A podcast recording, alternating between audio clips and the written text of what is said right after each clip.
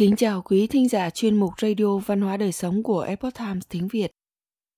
Hôm nay, chúng tôi hân hạnh gửi đến quý thính giả bài viết có nhan đề Thư sinh bị bắt xuống âm phủ vì tội của ba đời trước, sau khi Hoàn Dương nỗ lực làm việc thiện.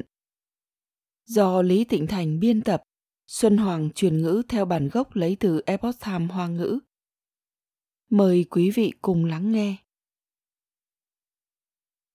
Vào cuối triều đại nhà Thanh, Vương Thọ Kỳ làm gia sư trong một gia đình ở khu Lâu Môn, Tô Châu, Giang Tô, dạy dỗ Trần Công Tử. Cha làm quan ở nơi khác, vì vậy Trần Công Tử sống trong nhà của ông ngoại. Năm 17 tuổi, Trần Công Tử đã rất thông minh, có sở trường về viết văn. Vào một buổi sáng nọ, Trần Công Tử khóc và nói với lão sư rằng, Đêm qua anh ta mơ thấy người mẹ quá cố của mình. Bà nói với anh, Tội ác của con vào ba đời trước lại sắp bị xét xử. Ngày mai âm phủ sẽ tra khảo con. Khi con nghe thấy tiếng dây xích thì chính là đã đến lúc phải đi rồi. Còn phải nói với gia đình là không được di chuyển thi thể của mình, thì vẫn còn cơ hội để về dương thế nếu cơ thể bị di chuyển, có thể sẽ không cách nào quay trở lại. Vương thọ kỳ sau khi nghe xong đã của trách trần công tử nói lời mê sảng.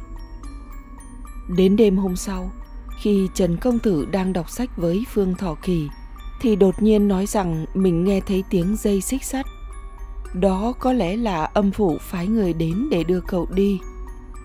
Tuy nhiên, vương thọ kỳ lại không nghe thấy bất kỳ âm thanh nào trong tích tắc, Trần Công Tử đã ngã xuống đất mà chết, khiến mọi người đều kinh hãi bàng hoàng.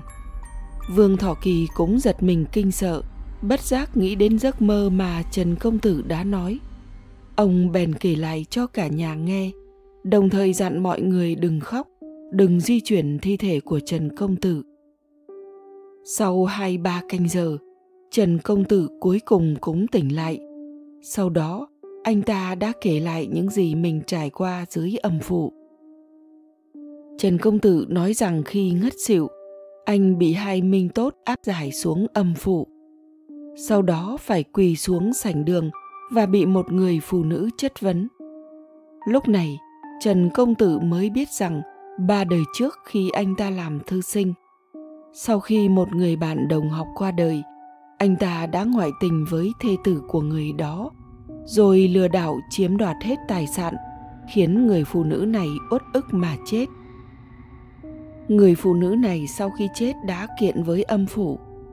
Âm phủ xác minh sự việc và đã cắt bỏ lộc mệnh của người thư sinh. Đồng thời phán anh ta sau khi chết sẽ phải đầu thai làm ăn mày ở kiếp sau.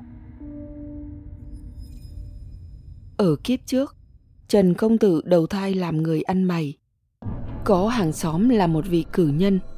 Vị cử nhân này thấy cảm thương, nên thường bố thí cho anh ta. Những người ăn mày khác thấy vậy, thì cũng đến trước cửa nhà cử nhân để xin bố thí. Nhưng do không đạt được ý nguyện, nên đã nảy sinh ý định xấu. Họ lên kế hoạch bí mật dùng lửa đốt nhà của vị cử nhân để cướp bóc. Sau khi trần công tử phát hiện ra, ngoài mặt thì đáp ứng với những người ăn mày khác nhưng một mặt thì âm thầm thông báo cho vị cử nhân. Đến ngày đồng thủ đó, đám ăn mày đang chuẩn bị hành hung trong đêm khuya, thì bị người do vị cử nhân sắp xếp tóm gọn, tất cả đều bị ném vào trong đống lửa. Trần công tử cũng nằm trong số những người bị chết cháy. Linh hồn của anh ta lại một lần nữa lang thang xuống âm phủ vì anh ta trong tâm vẫn tồn thiền niệm báo đáp ân tình. Cho nên phán quan âm phụ bèn tước bổng lộc của vị cử nhân, đã giết người kia và trao nó cho anh ta. Đồng thời phán rằng, đời này ngươi có thể đăng khoa, làm quan đến ngũ phẩm. Vậy là người ăn xin đã chuyển sinh thành trần công tử.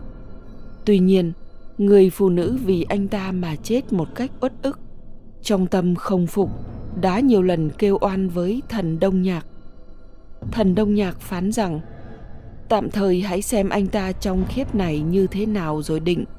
Nếu anh ta lại phạm tội, vậy thì không ngại đưa ra xét xử. Mà Trần Công Tử gần đây lại vừa vặn là tâm sinh ác niệm, cho nên đã bị lôi xuống âm phủ. Ở trên sảnh đường, Trần Công Tử đã rõ luật nhân quả, bèn tranh luận đúng sai với người phụ nữ.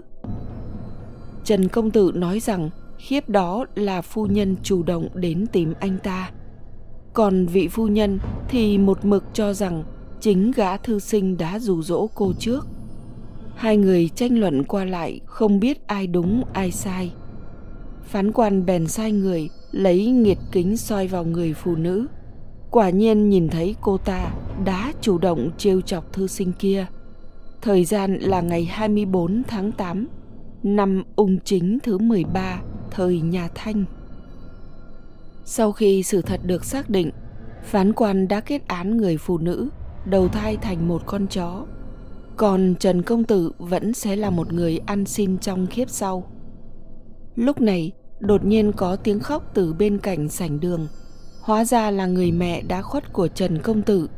Phán quan nói với bà, vì con trai bà đã bị tước bổng lộc nên không cho phép được biết chữ.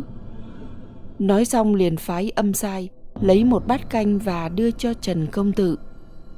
Một nửa bát canh đã vào trong miệng của Trần Công Tử, nhưng anh ta chỉ nuốt được ba ngụm vì mùi của nó quá nặng, gan ruột của anh ta như sắp nứt ra. Phán quan liền thả anh ta ra. Mẹ của Trần Công Tử nói với anh ta rằng, sau khi con về dương thế, hãy nhanh chóng làm 300 việc tốt có lẽ còn có cơ hội hoán chuyển, còn có thể đỗ tú tài. Trần công tử lúc này mới có thể hoàn dương. Sau khi anh ta tỉnh dậy thì lập tức mắc trọng bệnh, hơn một tháng sau mới bình phục. Kể từ đó, Trần công tử ra sức làm việc thiện. Sau một vài năm, anh ta quả thực đã đỗ tú tài. Có lẽ nhờ nỗ lực làm việc thiện mà vận mệnh của Trần công tử cũng đã phát sinh cải biến. Câu chuyện kể trên đã được tham khảo từ tư liệu Lý Viên Tùng Thoại. Quý thính giả thân mến, chuyên mục Radio Văn hóa Đời Sống của Epoch Times tiếng Việt đến đây là hết. Để đọc các bài viết khác của chúng tôi, quý vị có thể truy cập vào trang web epochtimesviet.com. Cảm ơn quý vị đã lắng nghe, quan tâm và đăng ký kênh. Xin chào tạm biệt và hẹn gặp lại quý vị trong chương trình lần sau. Kính chúc mọi điều bình an và tốt lành tới quý vị cùng người thân.